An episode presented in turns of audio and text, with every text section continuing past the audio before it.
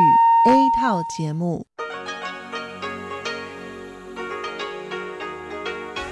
ที่นี่ สถานีวิทยุเรดิโอไต้หวันอินเตอร์เนชันแนล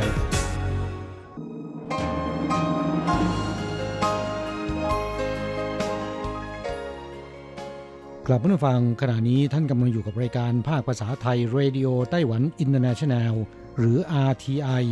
ออกกระจายเสียงจากกรุงไทเป ไต้หวันสาธารณรัฐจีน เป็นประจำทุกวันนะครับ นอกจากรับฟังทางเครื่องรับวิทยุได้แล้ว ยังสามารถรับฟังรายการผ่านระบบออนไลน์ได้ที่ thai.rti.org.tw หรือที่ RTI Fanpage นะครับ ขอเชิญติดตามรับฟังรายการของเราได้ ตั้งแต่บัดนี้เป็นต้นไป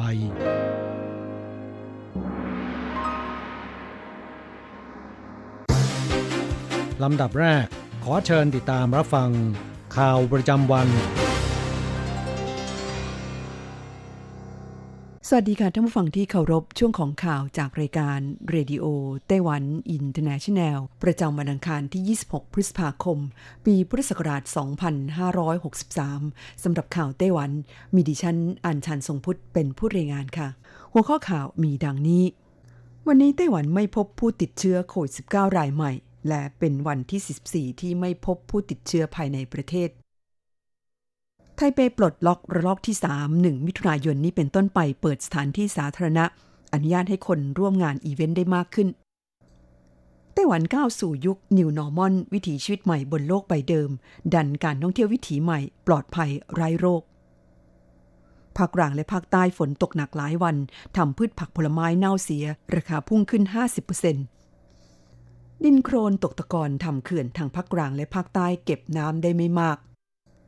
เผยหนึ่งในผู้โชคดีเจ้าของรางวัลพิเศษ 10 ล้านเหรียญจากลอตเตอรี่ถงอีฟาเพียวงวดนี้ ซื้อเครื่องดื่มที่ร้านสะดวกซื้อแค่ 15 เหรียญเท่านั้น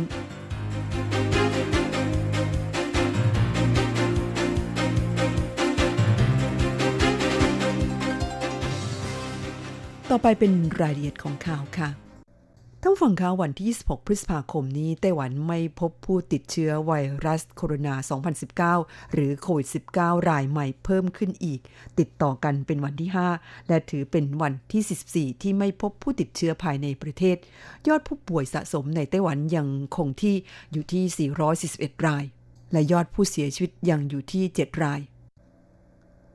เข้าต่อไปไทเปคลายล็อกระลอกที่ 3 1 มิถุนายนนี้เป็นต้นไปเปิดสถานที่สาธารณะ และอนุญาตให้คนร่วมงานอีเวนต์ได้มากขึ้น สืบเนื่องจากสถานการณ์การระบาดของโควิด -19 ในไต้หวันบรรเทาลงแล้ว กรุงไทเปทยอยปลดล็อกสถานที่สาธารณะหลายแห่ง ตั้งแต่กลางเดือนพฤษภาคมเป็นต้นมา และในวันที่ 25 พฤษภาคมที่ผ่านมานี้เทศบาลกรุงไทเปประกาศปลดล็อกระลอกที่ 3 โดยเริ่มจากวันที่ 1 มิถุนายนนี้เป็นต้นไป สถานที่สาธารณะทุกแห่งในใต้สังกัดของกรุงไทเป จะเปิดให้บริการตามปกติ ยกเว้นโรงเรียนระดับมัธยมศึกษาตอนปลายลงมา โดยได้มีการกำหนดเงื่อนไข การเปิดสถานที่สาธารณะไว้ 3 ประการดังต่อไปนี้ นั่นก็คือ 1. เว้นระยะห่างทางสังคม 2. สถานที่ในร่มต้องมีการยืนยันตัวตน และ 3. ห้ามรับประทานอาหารร่วมกันอีกทั้งมีการผ่อนปรนข้อจำกัด ด้านจำนวนคนที่เข้าร่วมกิจกรรม ที่จัดในสถานที่กลางแจ้ง เพิ่มจาก 500 คนเป็น 1,000 คนสำหรับในอาคารนั้นเพิ่มจาก 100 คนเป็น 250 คน นอกจากนี้เพื่อกระตุ้นให้วงการศิลปะและวัฒนธรรม จัดการแสดงผลงานให้มากขึ้นเทศบาลกรุงไทเปจึงลดค่าเช่าสถานที่จัดการแสดงตามอัตราการจำหน่ายตัว๋ว โดยจะลดให้ตั้งแต่ 70-90%เข้าต่อไปไต้หวันก้าวสู่ยุคนิวนอร์มอนวิถีชีวิตใหม่บนโลกใบเดิม ดันการท่องเที่ยววิถีใหม่ ปลอดภัยไร้โรค คุณผู้ฟังคะการระบาดของโควิด -19 ในไต้หวันคลี่คลายลงแล้วทำให้ช่วงสุดสัปดาห์ที่ผ่านมา นักท่องเที่ยวจำนวนมาก หลั่งไหลเข้าสู่สถานที่ท่องเที่ยวในเมืองไทตง อัตราการจองห้องพักในเมืองไทตงเพิ่มขึ้นอย่างชัดเจน และในเดือนมิถุนายนนี้มีวันหยุดยาวเทศกาลบ้าจ่างทำให้อัตราการจองห้องพักในเมืองไทตงเพิ่มขึ้นมากกว่า 80%ผู้ประกอบการโรงแรมยิ้มแป้น หลังจากอกรมขมขื่นมานาน พันกุ้ยหลันนายกสมาคมการท่องเที่ยวไถตงเปิดเผยว่า การจองห้องพักในช่วงเทศกาลไหว้บ้าจ่างปีนี้สำหรับเมืองไถตงถือว่าดีมาก สภาพการแบบนี้พบน้อยมาก เพราะที่ผ่านมาช่วงเทศกาลไหว้บ้าจ่างห้องพักไม่เคยเต็ม แต่สำหรับปีนี้จนถึงขณะนี้อัตราการจองห้องพักมากกว่า 80%แล้วด้านกรมการท่องเที่ยวกระทรวงคมนาคม ไต้หวันสาธารณจีน เร่งกระตุ้นการท่องเที่ยวภายในประเทศด้วยการจัดทำแผน การท่องเที่ยววิถีใหม่ปลอดภัยไร้โรค พร้อมย้ำว่าแผนกระตุ้นการท่องเที่ยวดังกล่าวยังต้องหารือกับผู้ประกอบการ เกี่ยวกับการเตรียมความพร้อม เพื่อก้าวไปสู่วิถีท่องเที่ยวรูปแบบใหม่ อีกทั้งยังต้องให้สอดรับกับสถานการณ์การระบาดของโควิด -19 และนโยบายของศูนย์บัญชาการควบคุมโรค ซึ่งในอนาคตการท่องเที่ยวไม่ใช่ความสำคัญแค่เรื่องของความปลอดภัยในชีวิตและทรัพย์สินเท่านั้น แต่ยังต้องรวมเรื่องสุขอนามัย เป็นอีกหนึ่งองค์ประกอบสำคัญด้วย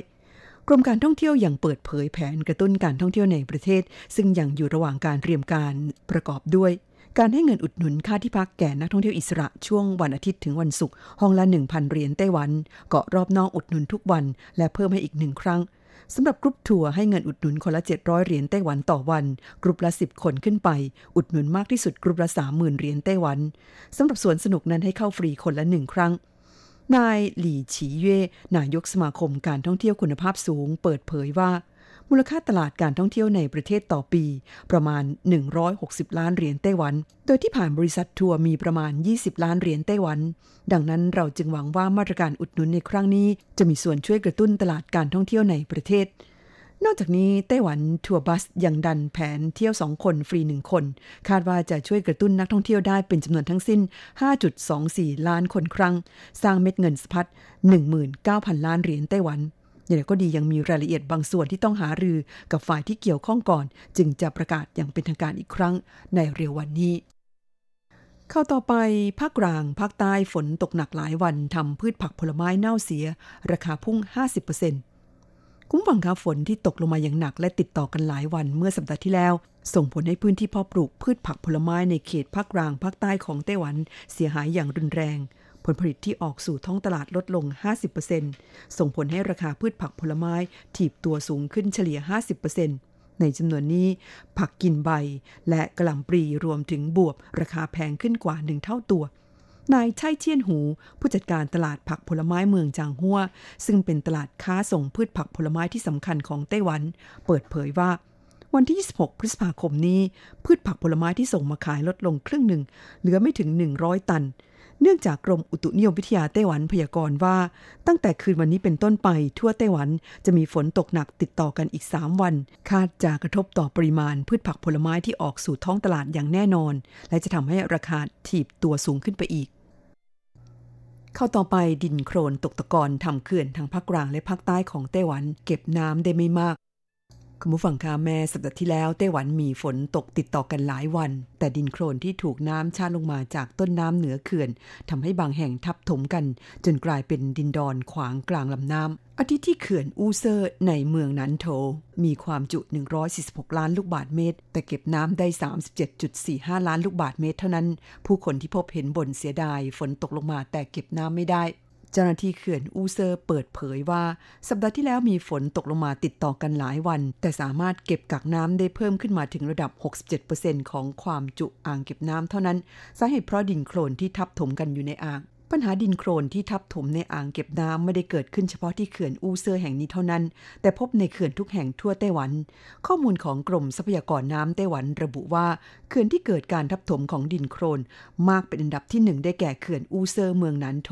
อันดับที่สองเขื่อนป่ายเขอนครไทนาน และอันดับที่สามคือเขื่อนอูซานโถในนครไทนานเช่นกัน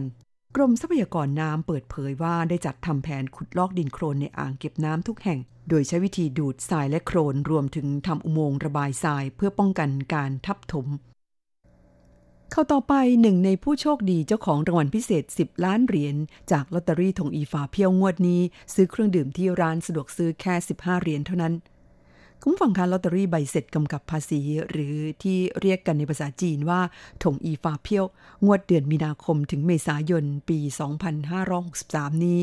ที่ออกมาในช่วงวันที่ 25 พฤษภาคม ปกติจะมีผู้โชคดีได้เป็นเจ้าของรางวัลพิเศษได้รับเงินรางวัล 10 ล้านเหรียญรวม 10 ราย ในงวดนี้พบว่ามี 6 รายโดย3 รายอยู่ที่นครนิวไทเป 1 รายอยู่ในกรุงไทเป 1 รายอยู่ที่ซินจู และอีก 1 รายอยู่ที่เขตเซินกังเมืองจางฮัว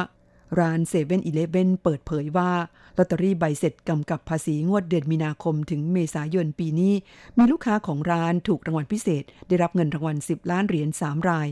รายแรกซื้อเครื่องดื่มที่ร้านสาขาไทซาน นครนิวไทเป ในราคา 15 เหรียญเท่านั้น รายที่ 2 ซื้อขนมขบเคี้ยวราคา 35 เหรียญที่ร้านสาขาว่านหลง เขตเหวินซานในกรุงไทเป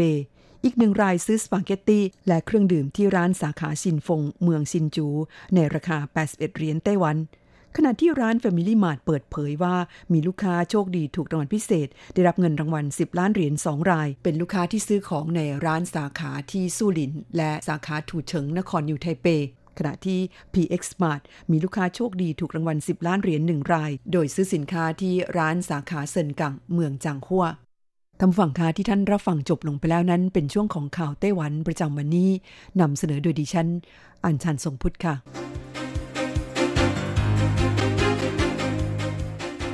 ต่อไปขอเชิญฟังข่าวต่างประเทศและข่าวจากเมืองไทยค่ะ สวัสดีครับคุณผู้ฟังที่รักและเคารพทุกท่านครับสำหรับในช่วงของข่าวต่างประเทศและข่าวจากเมืองไทยในวันนี้นะครับก็มีผมกฤษณัยสายประพาส เป็นผู้รายงานครับข่าวแรกเราไปดูกันที่สถานการณ์ในฮ่องกงกันก่อนนะครับ โดยนายจอห์นลีรัฐมนตรีฝ่ายความมั่นคงของเขตบริหารพิเศษเกาะฮ่องกง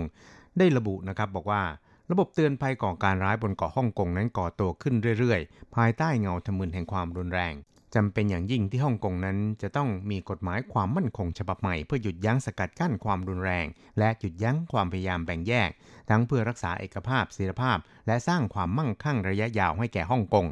นอกจากนั้นนะครับในจอร์ลีนั้นยังได้อ้างหลายกรณีของความรุนแรงที่เกี่ยวข้องกับระเบิดและการใช้อาวุธปืน ตลอดช่วงเวลาที่เกิดการประท้วง และความรุนแรงในฮ่องกงเมื่อช่วงปีที่แล้วนะครับ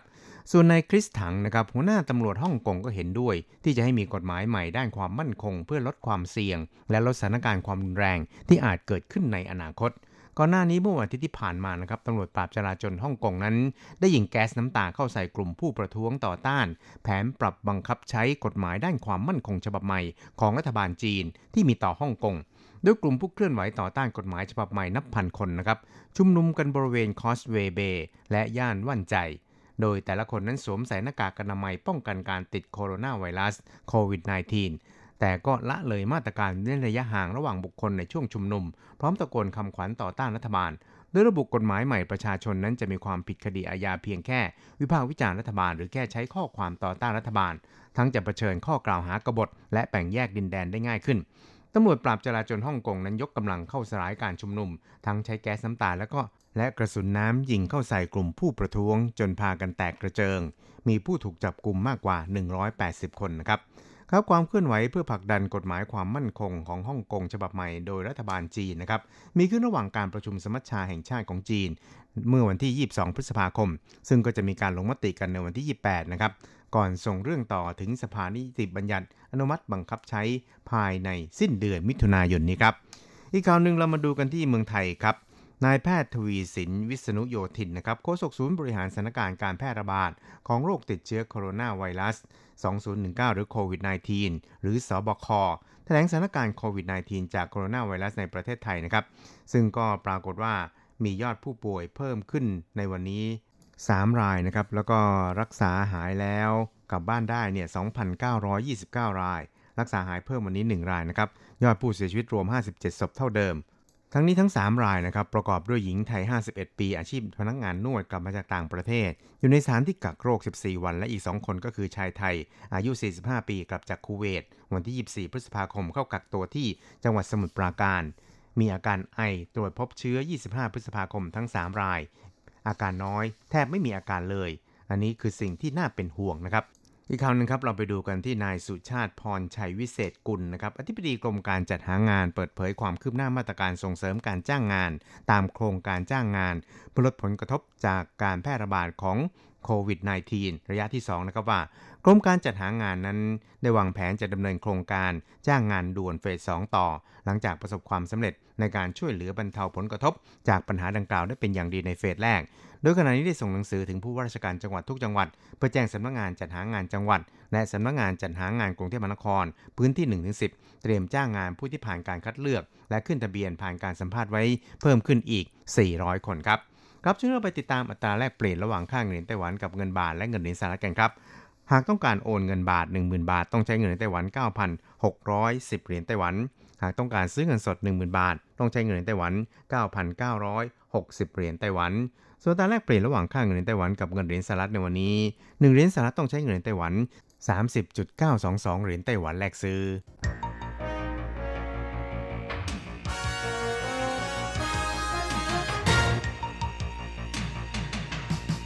วิทยาการที่ ก้าวหน้า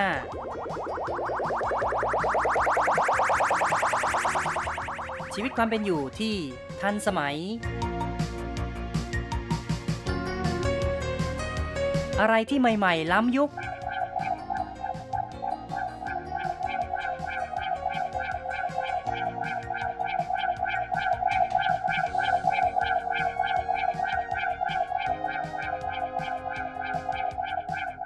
ขอเชิญติดตามใน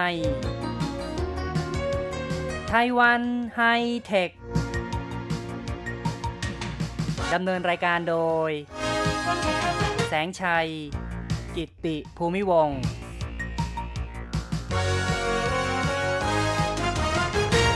คุณผู้ฟังที่รักครับ พบกันอีกแล้วในไต้หวันไฮเทค ในครั้งนี้ แสงชัยจะนำเสนอเรื่องของไต้หวันพัฒนาเครื่องตรวจโควิด -19 ซึ่งก็คือบริษัทจีน Research Biotechnology ของไต้หวันนั้นได้ทำการประดิษฐ์เครื่องวิเคราะห์ ตรวจสอบเชื้อโควิด -19 โรคโควิด -19 ที่กำลังอารวาสในทั่วโลกขณะนี้ สร้างความสูญเสียทางด้านชีวิตต่อผู้คนมากมายนะครับ ตัวเลขณวันที่ 25 พฤษภาคมนะครับ มีผู้ติดเชื้อแล้วมากกว่า5ล้าน4แสนคน แล้วก็มีผู้เสียชีวิตเกินกว่า 340,000 คน ที่ผ่านมานั้นเพื่อตอบสนองต่อความต้องการอุปกรณ์เครื่องมือในการรับมือต่อการระบาดของโควิด -19 ทางสำนักงงานอาหารและยาของไต้หวัน ซึ่งก็คือ Food and Drug Administration นะครับหรือว่า FDA เป็นหน่วยงานภายใต้กระทรวงสาธารณสุขและสวัสดิการของไต้หวันนั้น ก็ได้เร่งสนับสนุนการพัฒนาอุปกรณ์การแพทย์เพื่อป้องกันโรค แล้วก็พัฒนา เครื่องมือทดสอบตรวจสอบเชื้อโควิด -19 โดยในวันที่ 30 เมษายนที่ผ่านมานั้น ก็มีการอนุมัติการจดทะเบียนเครื่องวิเคราะห์ และสารทดสอบนิวเคลียร์อีก ซึ่งผลิตในไต้หวันเป็นรายแรก เป็นการอนุมัติการขึ้นทะเบียน เครื่องวิเคราะห์และสารทดสอบของบริษัทจีน Research Biotechnology นั่นเอง แล้วก็ในวันที่ 22 พฤษภาคมที่ผ่านมานะครับ ทางบริษัทจีน Research Biotechnology ก็ได้ทำการมอบเครื่องวิเคราะห์ 5 เครื่อง ให้แก่ทางการของไต้หวัน ดังนั้นศูนย์ประชาการควบคุมโรคของไต้หวันก็เลย ได้ส่งเครื่องวิเคราะห์ดังกล่าว ไปยังเกาะรอบนอก ซึ่งก็คือที่จินเหมินหมาจูเหลียนจังหลานอู่แล้วก็ลี่เต่านะครับ ซึ่งทั้งหมดนี้ก็เป็นเกาะที่อยู่รอบนอกของไต้หวัน ทางสำนักงงานอาหารและยาของไต้หวันได้แถลงว่าเกาะรอบนอกนั้นมีกำลังคนอุปกรณ์น้อยกว่าส่วนกลาง ดังนั้นการส่งอุปกรณ์ตรวจวิเคราะห์ไปยังเกาะรอบนอก ก็จะเสริมความสามารถในการป้องกันโรคได้สำหรับเครื่องตรวจวิเคราะห์ เพื่อตรวจสอบเชื้อโควิด -19 ที่ทางบริษัทจีน Research Biotechnology ทำการผลิตขึ้นนั้น ก็เป็นเครื่องที่ใช้ในการตรวจเชื้อโควิด -19 แบบอัตโนมัติ เมื่อทำการเก็บตัวอย่างเชื้อ ใส่เข้าไปในอุปกรณ์ดังกล่าว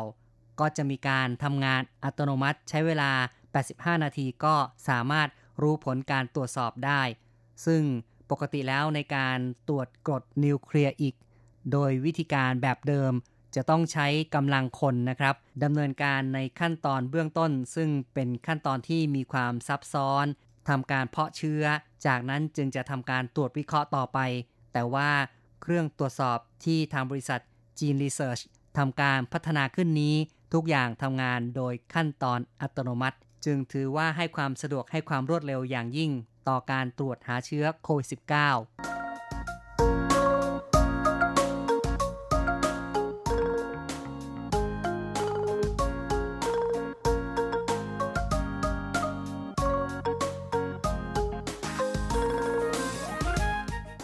โควิด -19 หรือว่าโคโรนาไวรัสสายพันธุ์ใหม่ปี 2019 นั้น เป็นหนึ่งในเชื้อตระกูลไวรัสนะครับ ซึ่งโคโรนาไวรัสนี้นะครับ ก็สามารถทำให้คนเรานั้นป่วย ตั้งแต่ป่วยเป็นไข้หวัดธรรมดา ไปจนถึงไข้หวัดที่มีความรุนแรง อย่างโรคระบบทางเดินหายใจตะวันออกกลางหรือว่าเมอร์สหรือว่าโรคทางเดินหายใจเฉียบพลันรุนแรง หรือว่าซาร์สเป็นต้น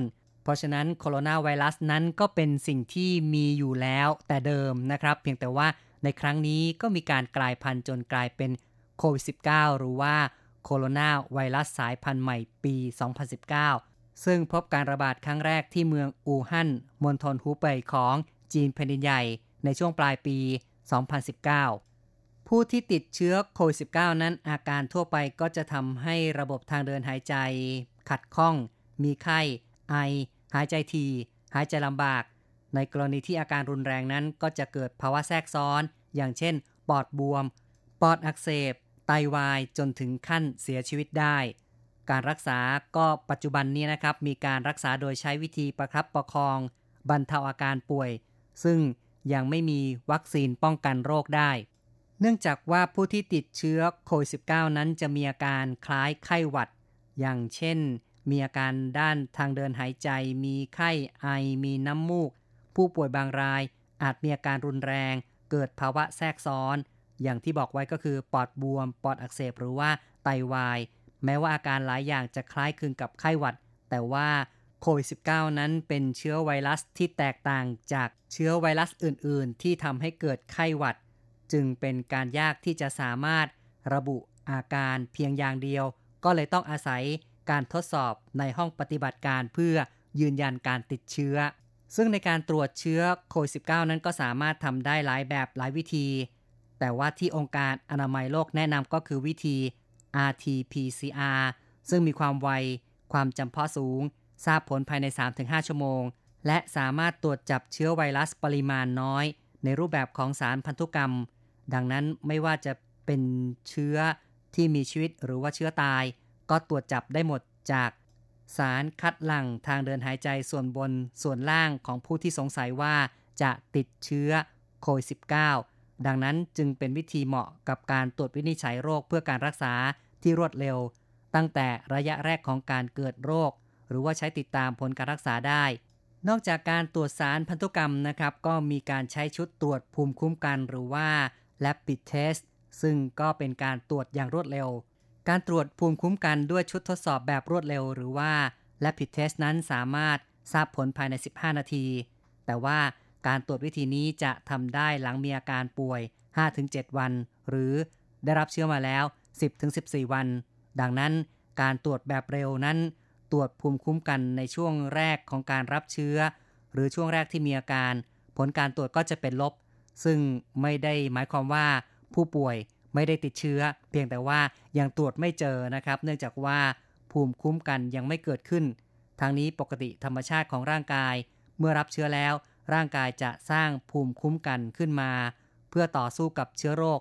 ซึ่งภูมิคุ้มกันจะเกิดขึ้นหลังมีอาการประมาณ 5-7 วัน การตรวจอีกแบบหนึ่งนั้นเรียกว่าเป็นการตรวจหาแอนติเจน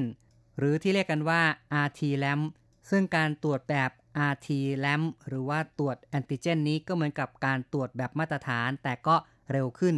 ความแม่นยำอาจไม่สูงเท่าวิธีอื่น แต่สามารถช่วยคัดกรองได้มากขึ้น ซึ่งก็นับว่าเป็นวิธีการที่มีความต้องการสูงอยู่เช่นกัน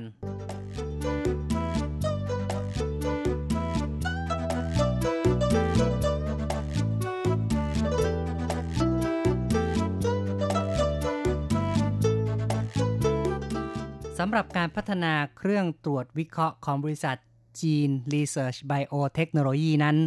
FDA หรือว่าสำนักงานอาหารและยาของไต้หวันนั้นได้ถแถลงว่า เครื่องวิเคราะห์ตรวจเชื้อโควิด -19 ของ Gene Research Biotechnology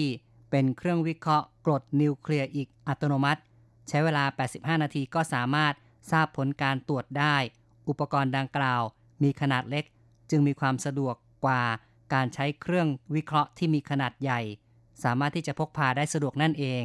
ซึ่งก็จะสามารถเสริมการตรวจหา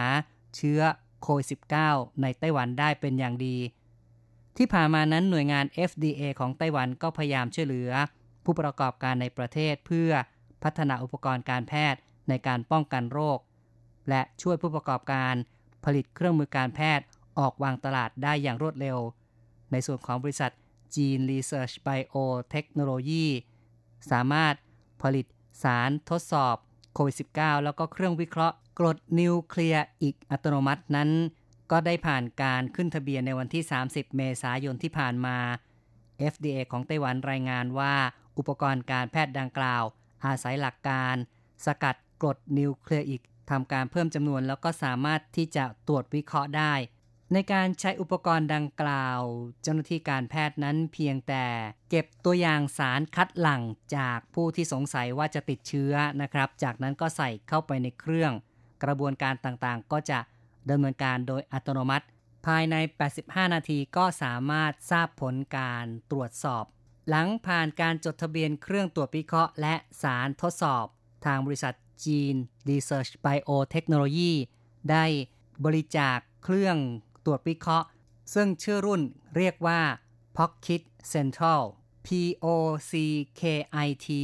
C E N T R A L นี่ก็เป็นชื่อรุ่นของเครื่องตรวจวิเคราะห์ ส่วนสารทดสอบโควิด -19 นั้นก็มีเลขรหัสเรียกว่า ORF 1AB มีการบริจาคเครื่องวิเคราะห์ทั้งหมด 5 เครื่อง และสารทดสอบทั้งหมด 10 ชุด มอบให้แก่ FDA ของไต้หวัน และทาง FDA นั้นก็ได้ส่งให้กับศูนย์บัญชาการควบคุมโรค และมีการส่งมอบเครื่องวิเคราะห์ แล้วก็สารทดสอบเหล่านี้ ไปยังเกาะรอบนอกของไต้หวัน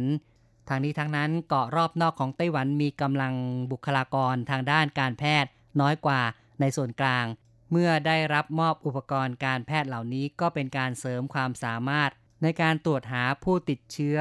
โควิด -19 ได้อย่างมีประสิทธิภาพมากขึ้นสำหรับบริษัท Gene Research Biotechnology ของไต้หวันนั้นก็เป็นผู้ที่พัฒนาอุปกรณ์การแพทย์ มีการขยายตลาดในระดับโลก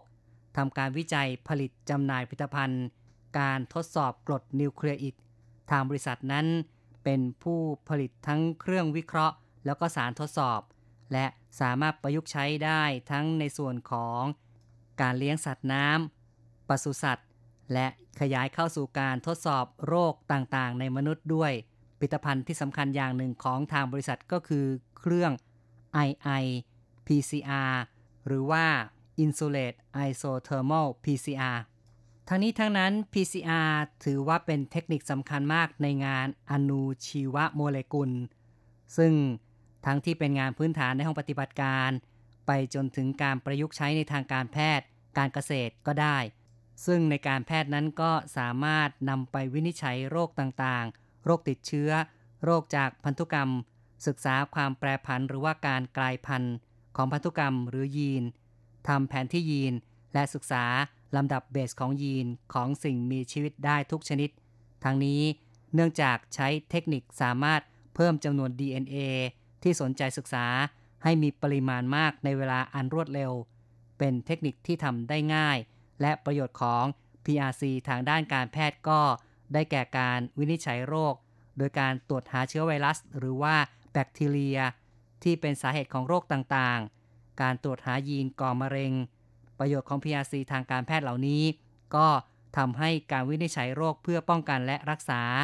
มีประสิทธิภาพมากขึ้นนั่นเอง PCR ก็สามารถใช้ในเรื่องของการเกษตรได้ ใช้ในการปรับปรุงพืช การตรวจสอบสายพันธุ์พืช ตรวจวินิจฉัยโรคสายพันธุ์พืช เทคนิค PRC จะทำให้เข้าใจถึงพันธุกรรมเชื้อโรคพืช พืชอาศัยตลอดจนการนำไปใช้ป้องกันกำจัดโรคพืชที่เกิดจากเชื้อรา แบคทีเรีย ไวรัส หรือว่าเชื้อสาเหตุของโรคอื่น ๆ ด้วย นอกจากนี้ก็ยังสามารถนำไปใช้ในอุตสาหกรรม เพาะเลี้ยงสัตว์น้ำเพาะเลี้ยงกุ้งเป็นต้น แต่ละปีนั้นมีปัญหา โรคระบาดในบ่อกุ้ง มีผลต่อการส่งออกทำให้เสียรายได้ เพราะฉะนั้นก็สามารถใช้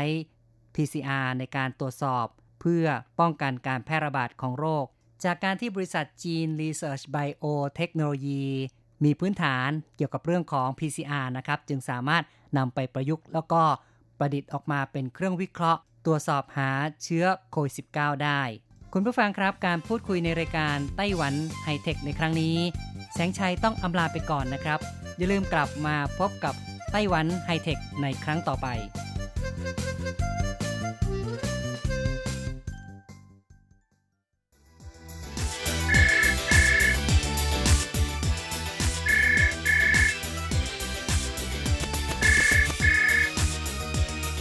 ที่นี่มีเรื่องราวมากมาย ที่นี่ มีสิ่งที่น่าสนใจ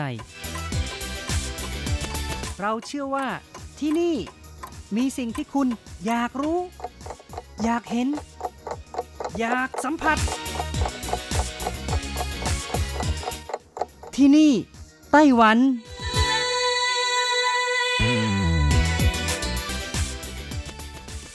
สวัสดีค่ะ คุณผู้ฟังพบกันอีกแล้วนะคะ ในช่วงเวลาที่นี่ไต้หวันกับรจรัสยนต์สุวรรณพร้อมกับเนื้อหาสาระดีๆ ที่เกี่ยวข้องกับในไต้หวันมาเล่าสู่กันฟัง ประจำทุกสัปดาห์นะคะ ในสัปดาห์นี้เช่นกันค่ะ มีเรื่องราวดีๆ เกี่ยวกับสับปะรดมะม่วงค่ะ ซึ่งเป็นสับปะรดสายพันธุ์ใหม่ใช้เวลาทดลองนานถึง 24 ปีนะคะ มีความหอมของมะม่วงอยู่ด้วย มาเล่าสู่กันฟังค่ะ ที่สถานีทดลองเกษตรจังหวัดยาอี้นะคะ ใช้เวลา 24 ปีค่ะ ในการทดลองวิจัยพัฒนาสับปะรดสายพันธุ์ใหม่ และตอนนี้ก็ประสบความสำเร็จในการทดลองปลูกและขายในท้องตลาดกันแล้วนะคะ โดยตั้งชื่อว่า สับปะรดมะม่วง หมังกัวฟ่งหลีค่ะ มีชื่อทางการว่า สับปะรดไถหนงเบอร์ 23 เป็นสับปะรดที่มีระดับความหวานเฉลี่ย 16 ถึง 18 บริกค่ะ ระดับความเปรี้ยว 0.4 ถึง 0.7%อัตราส่วนของน้ำตาลต่อกรดเฉลี่ย 26 ถึง 34 นะคะ ซึ่งสิ่งเหล่านี้ก็เป็นข้อบ่งชี้ว่า สับปะรดมะม่วงนี้ โอ้ รสชาติหวานแน่นอนเลยนะคะ ไม่เปรี้ยวมากซะด้วย คุณผู้ฟังถ้ามีโอกาสก็อย่าลืมซื้อมาชิมกันนะคะ การค้นพบสับปะรดสายพันธุ์ใหม่นี้ก็ไม่เพียงแต่ต้องการให้ได้สับปะรดที่มีรสชาติอร่อยเท่านั้นนะคะ แต่ยังเป็นการแก้ปัญหาคุณภาพที่ไม่ดีของสับปะรดพันธุ์จินจ้วนอีกด้วยค่ะ ในช่วงฝนตกของฤดูร้อนและฤดูใบไม้ร่วงได้ด้วย ทั้งนี้ทั้งนั้นค่ะ สับปะรดจินจ้วนก็เป็นสับปะรดหลักที่ปลูกในไต้หวัน มีสัดส่วนการปลูกสูงถึง 90% รสชาติอร่อย เป็นที่ต้องการของผู้บริโภคทั้งในและต่างประเทศสำหรับสับปะรดมะม่วงสายพันธุ์ใหม่นี้นะคะ ก็เป็นสับปะรดที่มีเส้นใยละเอียด เวลารับประทานจะมีกลิ่นหอมของมะม่วงด้วย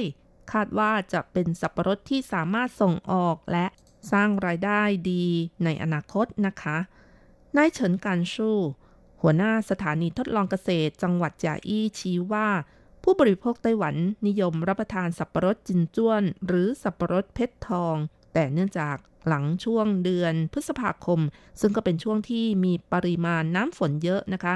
จะทำให้สับปะรดจินจ้วนมีรสชาติไม่ค่อยอร่อย เพราะฉะนั้นก็เลยพัฒนาสับปะรดสายพันธุ์ใหม่ขึ้น ซึ่งสับปะรดสายพันธุ์ใหม่นี้ก็ชื่อว่าสับปะรดมะม่วง หรือสับปะรดไถหนงเบอร์ 23 ค่ะ เป็นสับปะรดพันธุ์ผสมที่เกิดจากแม่พันธุ์คือ สับปะรดมี่เป่า หรือชื่อทางการว่า สับปะรดไถหนงเบอร์ 19 ส่วนพ่อพันธุ์ก็คือ สับปะรดสีทอง หรือมีชื่อทางการว่า สับปะรดไถหนงเบอร์ 21โดยข้อดีข้อได้เปรียบของสับปะรดทั้งสองชนิดนี้เอามาผสมกันค่ะ ซึ่งสับปะรดมีเป่าเป็นสับปะรดอร่อย แต่ว่ารสชาติออกจะหวานเกินไป ส่วนสับปะรดสีทองมีสีเหลืองสวยสดใส เส้นใยละเอียด รสชาติอร่อย แต่ข้อเสียก็คือเปลือกสับปะรดหนาไปหน่อยนะคะ เพราะฉะนั้นหลังผ่านความพยายามของทีมสถานีทดลองเกษตรจังหวัดจาอี้ในการปรับปรุงพันธุ์สับปะรดเอาข้อดีของสับปะรดทั้งสองพันธุ์นะคะมาปรับปรุงก็ได้สับปะรด สายพันธุ์ใหม่ โดยตั้งชื่อว่า สับปะรดมะม่วง หมังกัวฟ่งหลีค่ะ หรือว่ามีชื่อทางการว่า สับปะรดไถหนงเบอร์ 23 นั่นเองนายเฉินการสู้กล่าวด้วยว่า สับปะรดมะม่วงนั้นเป็นสับปะรดสายพันธุ์ใหม่ที่มีน้ำหนักประมาณ 1.4 กิโลกรัมต่อผลนะคะ เป็นสับปะรดที่สอดคล้องกับความต้องการของตลาดญี่ปุ่นและออสเตรเลีย หลังจากที่มีการมอบพันธุ์ให้กับเกษตรกรปลูก และในปีนี้เพิ่งมีผลผลิตสู่ท้องตลาดนะคะทำให้การส่งออกยังมีปริมาณที่ไม่มากนัก โดยมีการส่งขายประเทศญี่ปุ่น และได้รับการตอบรับจากผู้บริโภคในญี่ปุ่นอย่างดี หลังจากที่ผู้ส่งออกจำนวนมากได้ลิ้มรสสับปะรดมะม่วงนี้แล้วนะคะล้วนเจาะจงว่าต้องการซื้อสับปะรดพันธุ์นี้ คาดว่าจะเป็นสับปะรดที่มีอนาคตสดใสสำหรับการส่งออกนะคะกวนชิงซัน ผู้ช่วยนักวิจัยสถานีทดลองเกษตรจังหวัดจาอี้บอกว่า สับปะรดมะม่วงนี้ใช้เวลาในการวิจัยพัฒนานานถึง 24 ปี จึงได้ผลผลิตสู่ท้องตลาด เริ่มตั้งแต่ปี 1994 นะคะ ก็มีการผสมละอองเรนูของสับปะรดไถหนงเบอร์ 19 และสับปะรดไถหนงเบอร์ 21 หลังจากประมาณ 5 ปีไปแล้ว จึงมีการเลือกพันธุ์เป็นครั้งแรกนะคะ จากนั้นก็นำไปทดลองปลูกในสถานที่ต่างๆ เป็นเวลาหลายปี จนกระทั่ง 3 ปีก่อนจึงเริ่มจดทะเบียนพันธุ์ และ 2 ปีที่แล้ว ผ่านการจดทะเบียนลิขสิทธิ์นำพันธุ์ไปให้กับเกษตรกรปลูก กล่าวได้ว่า สับปะรดมะม่วงพันธุ์ใหม่นี้นะคะ ไม่เพียงแต่เหมาะกับสภาพอากาศที่มีฝนตกชุกในช่วงฤดูร้อนและฤดูใบไม้ร่วงแล้ว ยังเก็บได้นานแล้วก็เวลาที่ขนส่งก็จะไม่แตกช้ำง่าย อีกทั้งต้นสับปะรดก็ไม่สูงมากนะคะ แล้วก็ดูแลง่ายสามารถใช้เครื่องจักรในการดูแลจัดการ ประหยัดแรงงาน ถือเป็นดาวจรัสของสับปะรดทั้งตลาดในประเทศและต่างประเทศนะคะ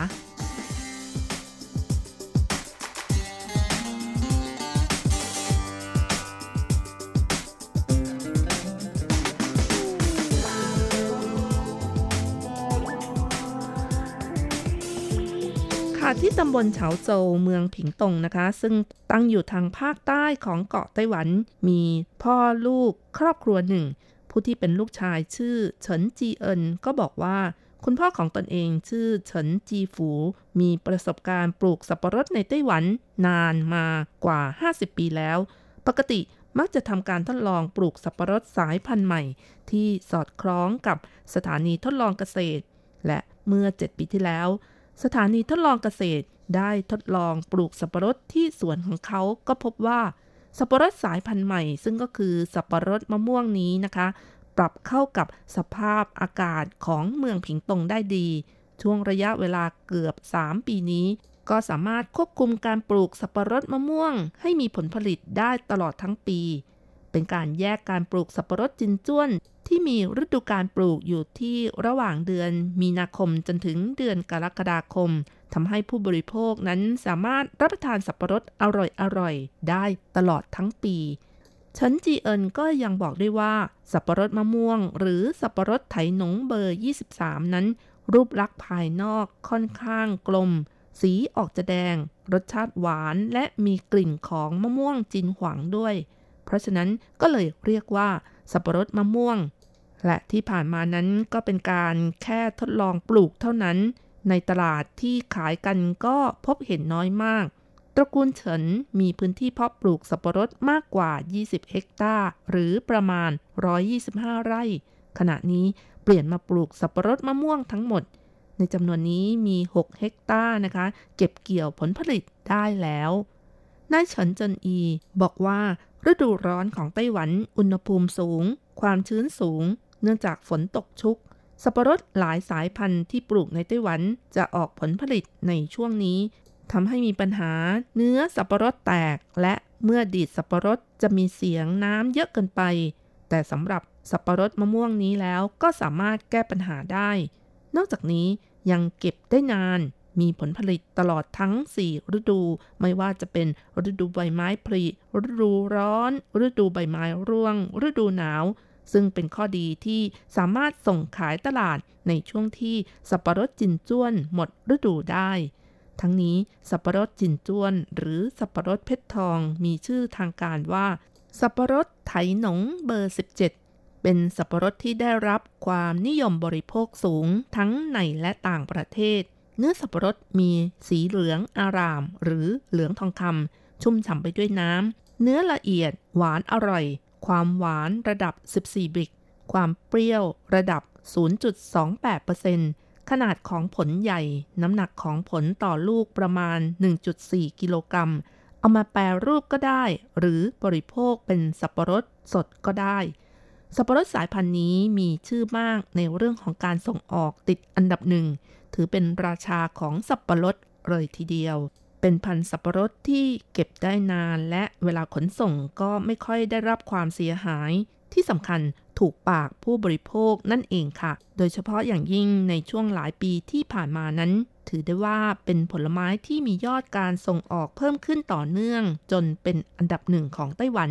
โดย 2 ประเทศหลักอันดับแรกที่สั่งซื้อนั่นก็คือประเทศญี่ปุ่น และจีนแผ่นดินใหญ่ ตอนนี้ก็เกิดการระบาดของโควิด -19 นะคะทำให้กระทบต่อการส่งออก หากคุณผู้ฟังที่อยู่ในไต้หวัน คงเห็นว่าสับปะรดปีนี้ราคาถูกและมีปริมาณมาก มีความหลากหลายพันธุ์ด้วยนะคะสำหรับสับปะรดจินจวน หรือสับปะรดเพชรทองนี้ ก็เป็นสับปะรดที่ปลูกมากที่สุดในไต้หวัน ครองสัดส่วนการปลูกสูงถึง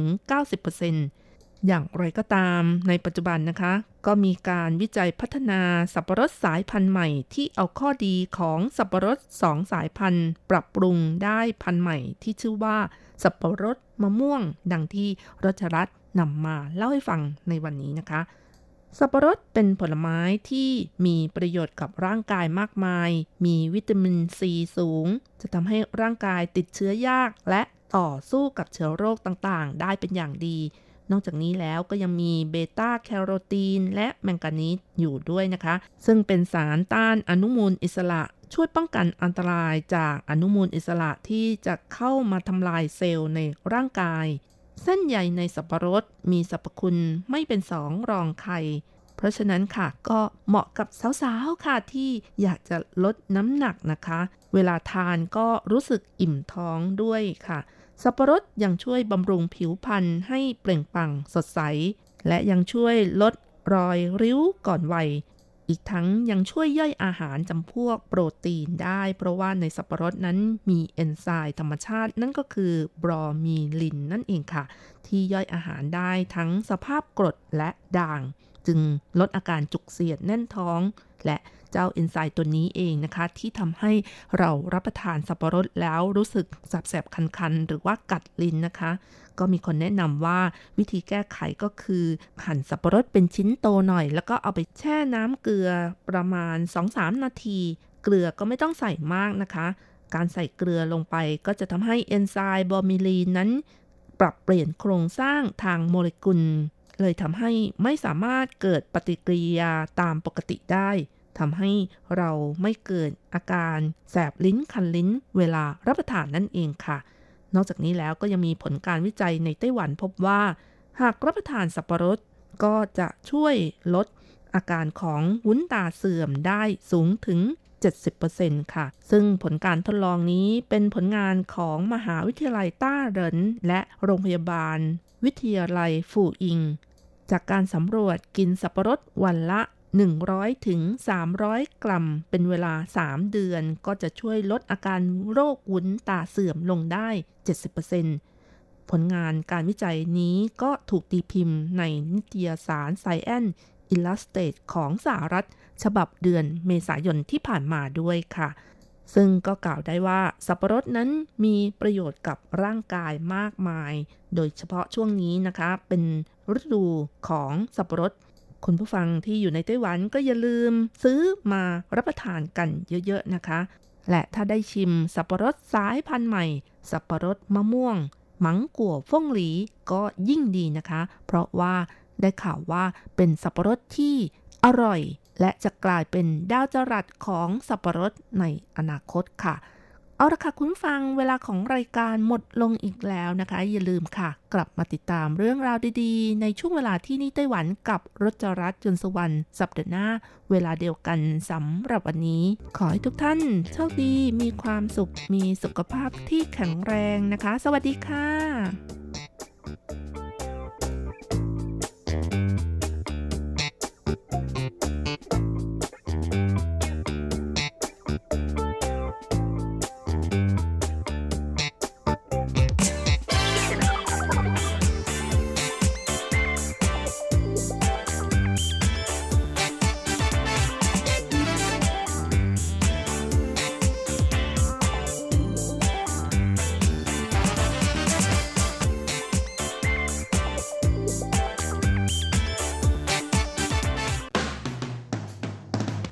เป็นข่าว ทุกเรื่องที่เป็นกระแสในสังคมไต้หวัน เราจะจับมาเล่าให้คุณฟังทุกสัปดาห์ที่ RTI ผ่านมุมมองของคนรุ่นใหม่ กับรายการ มิติใหม่ไต้หวัน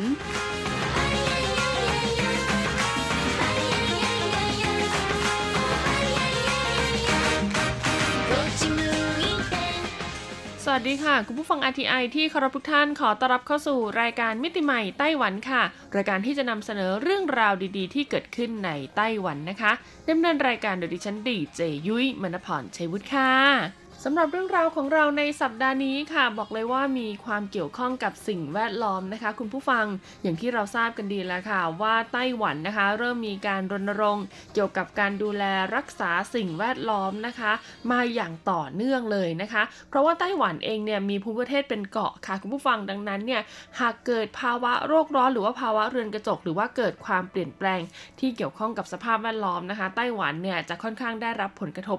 มากพอสมควรเลยทีเดียวนะคุณผู้ฟัง อย่างเช่นในปีนี้สังเกตสิคะว่าอากาศร้อนเนี่ยเพิ่งจะมาเริ่มต้นเมื่อเดือนพฤษภาคมเดือนนี้นี่เองนะทั้งที่ปกติแล้วนะคะอากาศของไต้หวันเนี่ยก็จะค่อยๆร้อนขึ้นตั้งแต่ช่วงประมาณปลายเดือนมีนาคมนะคะ แต่ว่าปีนี้ต้องบอกเลยว่าอากาศหนาวเนี่ยอยู่ยาวมากๆนะ แล้วก็คือพอหมดหนาวปุ๊บ ก็คือร้อนเลยคือร้อนแบบร้อนจริงจังมากๆนะคะ ซึ่งเหล่านี้แหละค่ะก็เป็นผลกระทบนะคะที่มาจากการเปลี่ยนแปลงของสิ่งแวดล้อมนะคะ บนโลกใบนี้นะคะทำให้สภาพอากาศก็เปลี่ยนแปลงสภาพภูมิประเทศต่างๆ ก็เปลี่ยนแปลงไปด้วยค่ะ ดังนั้นนะคะไต้หวันเนี่ยนะเขาก็เลยมีในส่วนของนโยบายนะคะ เกี่ยวข้องกับการดูแลอนุรักษ์สิ่งแวดล้อมมากมายเลยทีเดียวนะ ซึ่งนโยบายส่วนใหญ่ค่ะ ก็จะเริ่มจากการขอความร่วมมือก่อนนะคะ ว่าให้ทั้งผู้ประกอบการหรือประชาชนเนี่ยปฏิบัติตามนะหลังจากที่ให้ความร่วมมือกันมาสักพักหนึ่งแล้วก็เหมือนกับว่าปรับพฤติกรรมของเราแล้วนะคะเขาก็จะเริ่มนำเอาข้อระเบียบเหล่านี้แหละค่ะ ไปบรรจุเป็นกฎหมายนะคะ คุณผู้ฟังแล้วก็มีบทลงโทษที่ชัดเจนกับคนที่ฝ่าฝืนมาตรการเหล่านี้ ดังนั้นค่ะตั้งแต่ปี 2019 จนถึงปี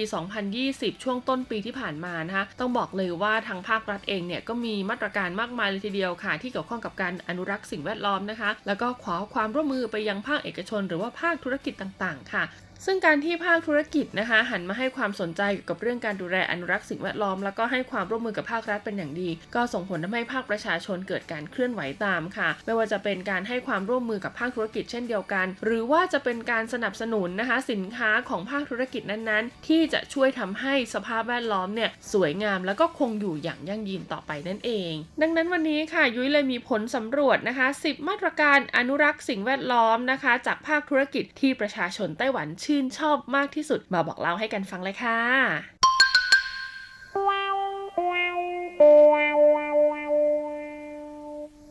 เรามาเริ่มกันที่อันดับ 10 เลยดีกว่าค่ะ กับมาตรการของซูเปอร์มาร์เก็ตและก็ร้านสะดวกซื้อในไต้หวันนะคะ ที่มีชื่อว่าอย่าทิ้งเลยเสียดายอาหารนะคะ มาตรการนี้ค่ะก็คือการนำเอาอาหารสำเร็จรูปนะคะต่างๆนะมาลดราคาค่ะคุณผู้ฟังก่อนที่นะคะอาหารเนี่ยจะถึงวันหมดอายุนะคะ โดยนะคะเน้นย้ำว่าอาหารเหล่านี้เนี่ยเป็นสิ่งที่มีคุณค่าทางโภชนาการสูงนะหากคุณซื้อไปแล้วเก็บไว้ในตู้เย็นนะคะ แล้วก็นำมาอุ่นก่อนรับประทานแล้วก็อุ่นเสร็จแล้วในรับประทานทันที ก็ยังสามารถเก็บไว้ได้ประมาณอีก 1-2 วันหลังจากวันที่หมดอายุไปแล้วนะคะ ซึ่งต้องบอกเลยว่ามีหลากหลายเมนูมากๆนะคุณผู้ฟัง ทั้งสลัดสปาเกตตี้ผักผลไม้ต่างๆนะคะ หรือว่าอาหารประเภทต้มๆบะหมี่ต่างๆ เหล่านี้นะคะเขาก็จะขนนะคะมาลดราคากันค่ะ ก่อนที่จะถึงเวลาหมดอายุนะคะ ซึ่งส่วนใหญ่แล้วเนี่ยก็ลดลงไปเยอะมากๆเลยนะมากกว่า 30%ของราคาเดิมที่ติดป้ายไว้เลยทีเดียว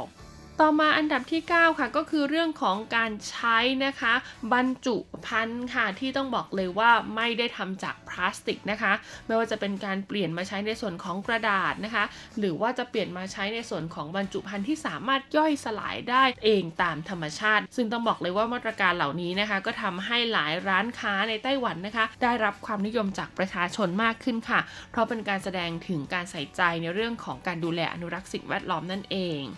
ต่อมาอันดับที่ 8 ค่ะก็คือมาตรการที่ร้านอาหารค่ะ จะไม่ให้ในส่วนของอุปกรณ์การรับประทานอาหารแบบครั้งเดียวทิ้งนะคะ โดยเฉพาะคนที่นั่งรับประทานภายในร้านค่ะ สังเกตได้ว่าถ้าคุณเข้าไปภายในร้านแล้วไม่เห็นตะเกียบที่เป็นตะเกียบไม้ หรือว่าช้อนพลาสติกเหล่านี้นะคะ นั่นคือถูกต้องแล้วค่ะ เพราะว่าตอนนี้มาตรการนี้ได้ถูกระบุเป็นกฎหมายไปเรียบร้อยแล้วนะคะ ดังนั้นค่ะหากร้านใดนะคุณผู้ฟังยังใช้นะคะ ในส่วนของอุปกรณ์การรับประทานอาหารแบบครั้งเดียวทิ้งอยู่นะคะ ร้านนั้นก็จะมีความผิดค่ะ ซึ่งบางร้านเนี่ยก็ได้ขยายครอบคลุมไปถึงการรับประทานนอกสถานที่หรือว่าการซื้อกลับไปทานที่บ้านด้วยนะ หากคุณซื้อกลับไปทานที่บ้านอยู่แล้วนะคะ พนักงานน่ะก็จะถามว่าเย่าชันจุยมานะคะ ชันจุยก็คือคุณจะเอาแบบช้อนซ่อมตะเกียบไหมถ้าที่บ้านคุณมีอยู่แล้วยุ้ยก็แนะนำว่าอย่าเอาเลยดีกว่านะคะ ต่อมาอันดับที่ 7 ค่ะก็คือการสนับสนุนนะคะให้ประชาชนเนี่ยใช้ในส่วนของแก้วแบบว่าหวานเป่าเปยค่ะ หรือว่าแก้วที่สามารถนำกลับมาใช้ใหม่ได้นะคะ ไม่ใช้แก้วพลาสติก หรือว่าแก้วกระดาษแบบครั้งเดียวทิ้งนะคะ โดยเขาสนับสนุนยังไงนะคะอย่างเช่น มีโปรโมชั่นลดราคานะคะ สมมุติว่าจากเดิมเนี่ยถ้าคุณซื้อน้ำในราคาแก้วละ 50 เหรียญแต่ถ้าคุณเอาแก้วไปเองเนี่ยน้ำเนี่ยอาจจะเหลือราคาเพียงแค่ 30 กว่าเหรียญหรือว่า 40 กว่าเหรียญเท่านั้นนะคะ หรือบางร้านนะคะ advance ไปกว่านั้นอีกค่ะ เพราะบางคนเนี่ยอาจจะไม่สะดวกพกแก้วนะแบบเป็นคนขี้ลืมอะไรอย่างนี้นะคะ ทางร้านเขาก็มีการให้เช่าแก้วค่ะ ซึ่งเป็นแก้วที่สามารถรีไซเคิลได้นะคะ สมมติว่าคุณเช่าแก้วของเขาแล้วเนี่ยนะพอคุณดื่มหมดปุ๊บนะแล้วก็เอาแก้วมาคืนนะคะ ที่ร้านของเขานะคะในสาขาต่างๆ สาขาไหนก็ได้นะ คุณก็จะได้รับเงินค่าเช่าแก้วคืนไปด้วยนะคะ แล้วก็ในอนาคตเนี่ยน่าจะมีอีกห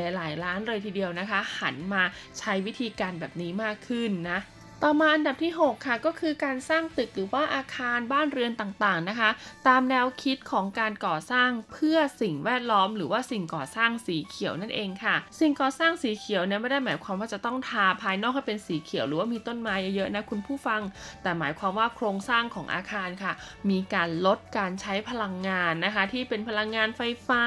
หรือว่าลดการใช้พลังงานฟุ่มเฟือยต่างๆ แล้วก็ใช้ในส่วนของพลังงานแสงอาทิตย์ หรือว่ามีจุดนะคะในในส่วนของการบำบัดของเสีย หรือว่าจุดที่สามารถรีไซเคิลนะคะ สิ่งของให้สามารถนำกลับมาใช้ในตึกในอาคารหรือว่าในบ้านได้ ซึ่งประชาชนนะคะที่สนใจนะคะ สิ่งก่อสร้างเหล่านี้แล้วก็ไปเยี่ยมชม หรือว่าไปใช้บริการ อย่างเช่น ถ้าเป็นโรงแรมเป็นรีสอร์ทสีเขียวเหล่านี้นะคะ คุณไปพักอาศัยอย่างนี้นะ รัฐบาลไต้หวันเขาก็มีในส่วนของคุณเนี่ยสามารถนำมาใช้ในการลดหย่อนภาษี หรือว่านำไปใช้นะคะ แลกเป็นคูปองนะคะ เพื่อซื้อของอื่นๆ ในสถานที่เหล่านั้นหรือว่าสถานที่ใกล้เคียงได้อีกด้วย ถือเป็นการช่วยเหลือผู้ประกอบการนะคะ แบบว่าครบวงจรจริง ๆ ต่อมาอันดับที่ 5 ค่ะก็คือการเลือกใช้พลังงานสะอาด เพื่อสิ่งแวดล้อมมาใช้ผลิตกระแสไฟฟ้าสำหรับให้ประชาชนที่อาศัยอยู่ตามภูมิภาคต่างๆ ทั่วไต้หวันนะคะ ซึ่งหากใครจำได้ค่ะ พลังงานสะอาดของไต้หวันที่เขากำลังพัฒนาอยู่ตอนนี้นะคะ ก็จะประกอบด้วยพลังงานสะอาดจากขยะ พลังงานสะอาดจากแสงอาทิตย์นะคะ พลังงานลมถูกไหมคะแล้วก็ยังมีในส่วนของพลังงานน้ำนะคะ แล้วก็ยังมีในส่วนของพลังงานความร้อนใต้พิภพนะคะ แล้วก็พลังงานจากไบโอดีเซลหรือว่าจากซากปรักหักพังของสิ่งมีชีวิตนั่นเองแหละค่ะ ซึ่งต้องบอกเลยนะคะว่าไต้หวันเนี่ยเขาก็พยายามพัฒนาเจ้าหกพลังงานสะอาดเหล่านี้นะคะ ให้สามารถผลิตกระแสไฟฟ้านะคะ ให้ได้เพียงพอกับความต้องการของประชาชนในประเทศ ซึ่งก็จะช่วยลดนะคะการผลิตไฟฟ้าจากโรงไฟฟ้านิวเคลียร์ได้นั่นเอง ต่อมาอันดับที่ 4 ค่ะก็คือการหยุดนะคะใช้ในส่วนของเหมืองแร่ถ่านหินในการผลิตกระแสไฟฟ้าค่ะคุณผู้ฟัง ซึ่งก็ต้องบอกเลยว่าสอดคล้องกับอันดับที่ 5 นะคะ พอคุณค่อยๆพัฒนานะคะ ในส่วนของพลังงานสะอาดเนี่ยให้มีปริมาณนะคะกำลังการผลิตมากขึ้นเนี่ยก็จะช่วยลดในส่วนของการใช้พลังงานจากถ่านหินนะคะ หรือว่าน้ำมันต่างๆเนี่ยได้นะคะ คุณผู้ฟัง ซึ่งทั้งเจ้าถ่านหินแล้วก็น้ำมันเนี่ยถึงแม้ว่าจะเกิดจากธรรมชาติก็ตาม แต่พอมันเผาไหม้หรือว่าเผาผลาญแล้วค่ะ สิ่งที่ลอยออกมานะคะ กลับกลายเป็นมลพิษที่อันตรายมาก ๆ ต่อโลกใบนี้ของเราและอันดับ 3 ค่ะก็คือนโยบายหรือว่าการรณรงค์เกี่ยวกับการทำความสะอาดชายหาดและก็ท้องทะเลค่ะ สังเกตง่ายๆเลยนะคะว่าในช่วงไม่กี่ปีที่ผ่านมาเนี่ยนะด้วยความที่อย่างที่บอกค่ะ ไต้หวันเนี่ยมีภูมิภาคเป็นเกาะนะคะ แล้วก็พื้นที่ชายทะเลเนี่ยก็ถือว่าได้รับความนิยมจากนักท่องเที่ยวค่อนข้างมากเลยนะคะ สิ่งที่ตามมาก็คือเรื่องราวของขยะค่ะที่ถูกทิ้งอยู่ตามท้องทะเลนะคะ เพราะฉะนั้นถ้าคนไต้หวันเนี่ยไม่อนุรักษ์เกาะของตัวเอง หรือว่าประเทศของตัวเองเนี่ยใครจะมาช่วยดูแลถูกไหมล่ะคะดังนั้นภาคธุรกิจหลาย ๆ ภาคธุรกิจเลยทีเดียวค่ะ เวลาเขาจะจัดกิจกรรมแคมเปญในสไตล์แบบ CSR หรือว่ารณรงค์ให้ประชาชนเนี่ยหันมาใส่ใจอนุรักษ์สิ่งแวดล้อม เขาก็จะเลือกวิธีการอย่างเช่น ไปเก็บขยะนะคะ ตามแนวชายหาดต่างๆ หรือว่าการดำลงไปใต้ทะเลเลยค่ะ ไปเก็บขยะที่ถูกทิ้งอยู่ใต้ท้องทะเลนะคุณผู้ฟังรวมไปถึงเรื่องราวของการปั่นจักรยานนะคะ รณรงค์พื้นที่สีเขียวนะคะ บริเวณริมชายหาดให้ยังคงอยู่นะคะ แล้วก็รวมถึงการกักพื้นที่อ่าเพื่อเป็นแหล่งเพาะพันธุ์นะคะ อนุบาลสัตว์น้ำต่างๆ ด้วยนั่นเอง ต่อมาอันดับที่ 2 ค่ะก็คือเรื่องราวของการรีไซเคิลขยะนั่นเองค่ะ คุณผู้ฟังต้องบอกเลยนะคะว่าไต้หวันเนี่ยถือเป็นประเทศที่ให้ความใส่ใจนะคะ กับการแยกขยะเป็นอย่างมากเลยค่ะ ซึ่งนอกเหนือจากขยะเปียก ขยะแห้งขยะรีไซเคิลไม่ได้แล้วนะคะเขาก็ยังมีการแยกย่อยไปอีกนะ อย่างเช่นที่ออฟฟิศของ RTI เองนะคะ มีทั้งขยะจากแก้ว ขยะจากกระดาษนะคะ กระดาษเนี่ยก็แบ่งอีกนะว่าเป็นกระดาษเป็นแผ่นหรือว่าเป็นกล่องกระดาษนะคะ แล้วก็ยังมีขยะจากพวกกระป๋องต่างๆ ขยะอันตรายเหล่านี้นะคะ ซึ่งก็ต้องบอกเลยว่าหากคุณนะคะแยกขยะอย่างถูกต้องนะคะ ขยะเหล่านี้เนี่ยพอมันรวมอยู่ในหมวดเดียวกันแล้วเนี่ยก็จะสามารถนำกลับไปรีไซเคิลได้ค่ะเขาบอกว่าในปี 2018 ที่ผ่านมานะคะ หลังจากที่ไต้หวันเนี่ยหันมารณรงค์เรื่องการรีไซเคิลขยะมากขึ้นนะคะ ก็มีขยะกว่า 53.28%เลยทีเดียวค่ะ ที่สามารถนำกลับไปรีไซเคิลแล้วก็ไปผลิตเป็นสิ่งของอื่นๆ แล้วก็สามารถนำกลับมาใช้ในระบบได้อีกนะคะ ที่สำคัญค่ะการที่รีไซเคิลขยะได้ นั่นหมายความว่าพื้นที่นะคะ ที่คุณจะต้องหามาฝังกลบขยะ หรือว่าการที่คุณจะต้องใช้พลังงานเยอะๆ เพื่อมาเผาทำลายขยะเหล่านี้ก็จะลดลงตามไปด้วยนั่นเอง และอันดับที่1นนะคะของแผนการที่ภาคธุรกิจทำแล้วประชาชนชื่นชอบมากๆ ซึ่งเกี่ยวข้องกับการอนุรักษ์สิ่งแวดล้อมนะคะ นั่นก็คือเรื่องราวของการทำเศรษฐกิจหมุนเวียนค่ะคุณผู้ฟังคำว่าเศรษฐกิจหมุนเวียนคืออะไรนะคะ เศรษฐกิจหมุนเวียนก็คือว่าหากคุณนะคะสร้างสภาพแวดล้อมนะคะ ทั้งในออฟฟิศของคุณเอง ในโรงงานของคุณเองนะคะ หรือว่าในระบบต่างๆนะคะ ส่วนใดส่วนหนึ่งเนี่ยให้มันสามารถกลับมาหมุนเวียนเป็นวงกลมได้ นั่นก็หมายความว่าปริมาณขยะที่จะออกมาจากภาคธุรกิจของคุณก็จะลดลงนั่นเองแหละค่ะ หรือถ้าจะให้ยกตัวอย่างง่าย ๆนะคะ หากยุ้ยเนี่ยมีโรงงานถูกไหมคุณผู้ฟัง ผลิตสินค้าออกมา 1 ชนิดค่ะ สินค้าของยุ้ยเนี่ยพอลูกค้าซื้อไปใช้หมดแล้ว ยุ้ยเนี่ยยังสามารถเก็บซากของมันที่เหลือนะคุณผู้ฟัง กลับมาใช้ค่ะเป็นวัตถุดิบผลิตสินค้าตัวใหม่นะคะ ตัว B เนี่ยออกไปจำหน่ายต่อได้ นั่นหมายความว่าแทนที่นะคะซากจากสินค้า A ที่เหลือเนี่ยจะกลายเป็นขยะถูกไหมก็กลายเป็นวัตถุดิบของการผลิตสินค้า B นั่นเอง ซึ่งสินค้า B เนี่ยก็อาจจะไม่ได้หมายความว่าต้องเป็นผู้ประกอบการคนเดียวกัน อาจจะเป็นผู้ประกอบการที่เป็น partner หรือว่าเป็นคู่ค้าของเราก็ได้นะคะ ซึ่งหากทุกประเภทธุรกิจนะคะ สามารถทำแบบนี้ได้แล้วก็เชื่อมโยง เชื่อมต่อกันเป็นห่วงโซ่ได้ค่ะ ขยะเนี่ยก็จะค่อยๆ ลดลงไปจากโลกใบนี้นะคะ แม้ว่าสุดท้ายแล้วค่ะจะไม่สามารถหายไปได้ร้อยเปอร์เซ็นต์เต็มนะคุณผู้ฟัง แต่ก็จะเหลือเพียงเศษเสี้ยวเล็กๆ น้อยๆนะแบบ 20-30%เท่านั้น ที่จะกลายไปเป็นขยะนะคะ แล้วก็ช่วยยืดอายุการใช้งานของสินค้าต่างๆ ออกไปได้อีกด้วย เป็นไงกันบ้างนะคะสำหรับเรื่องราวของ 10 มาตรการที่ผู้ประกอบการไต้หวันนะคะ ขุดมาใช้นะคุณผู้ฟังเพื่อดูแลอนุรักษ์สิ่งแวดล้อม ซึ่งไม่ใช่แค่กับไต้หวันเท่านั้นนะคะ แต่ยังเป็นอีกหนึ่งพลังเล็กๆ ของโลกใบนี้แหละค่ะ ที่ต้องการให้โลกใบนี้มีสภาพแวดล้อมที่สมบูรณ์ แข็งแรง สวยงาม และก็คงอยู่ต่อไปอย่างยั่งยืน ตราบรุ่นลูกรุ่นหลานนั่นเองนะคะ ต้องบอกเลยว่ามาตรการเหล่านี้จะไม่ประสบความสำเร็จสวยงาม และก็เห็นผลชัดเจนค่ะ ถ้าขาดความร่วมมือจากภาครัฐ และก็ภาคประชาชนอย่างเรานะคะเอาเป็นว่าอย่างนี้ก็ฝากด้วยนะคุณผู้ฟัง ย้ำกันอยู่เสมอค่ะว่าคนละไม้คนละมือช่วยกันคนละนิดคนละหน่อยนะคะ เอาให้เราแบบไม่ลำบากแล้วก็ไม่เหลือบากกว่าแรงจนเกินไปค่ะ เพียงเท่านี้โลกของเราก็จะน่าอยู่มากยิ่งขึ้นแล้วละค่ะ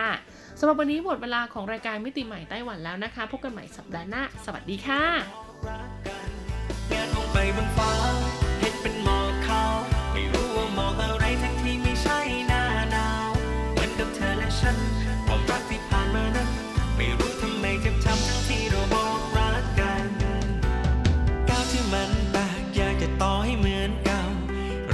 วดร้าวส่งกระทบถึงใจเรา หันไปทางไหนก็เจอแต่เรื่องเก่าๆขนาดนั่งดูเน็ตฟลิกก็เปิดเจอแต่หนังเศร้ารักเรามันจืดเริ่มไม่หวานเหมือนวันเก่า ใจมันแตกเพราะการกระทำของสองเรา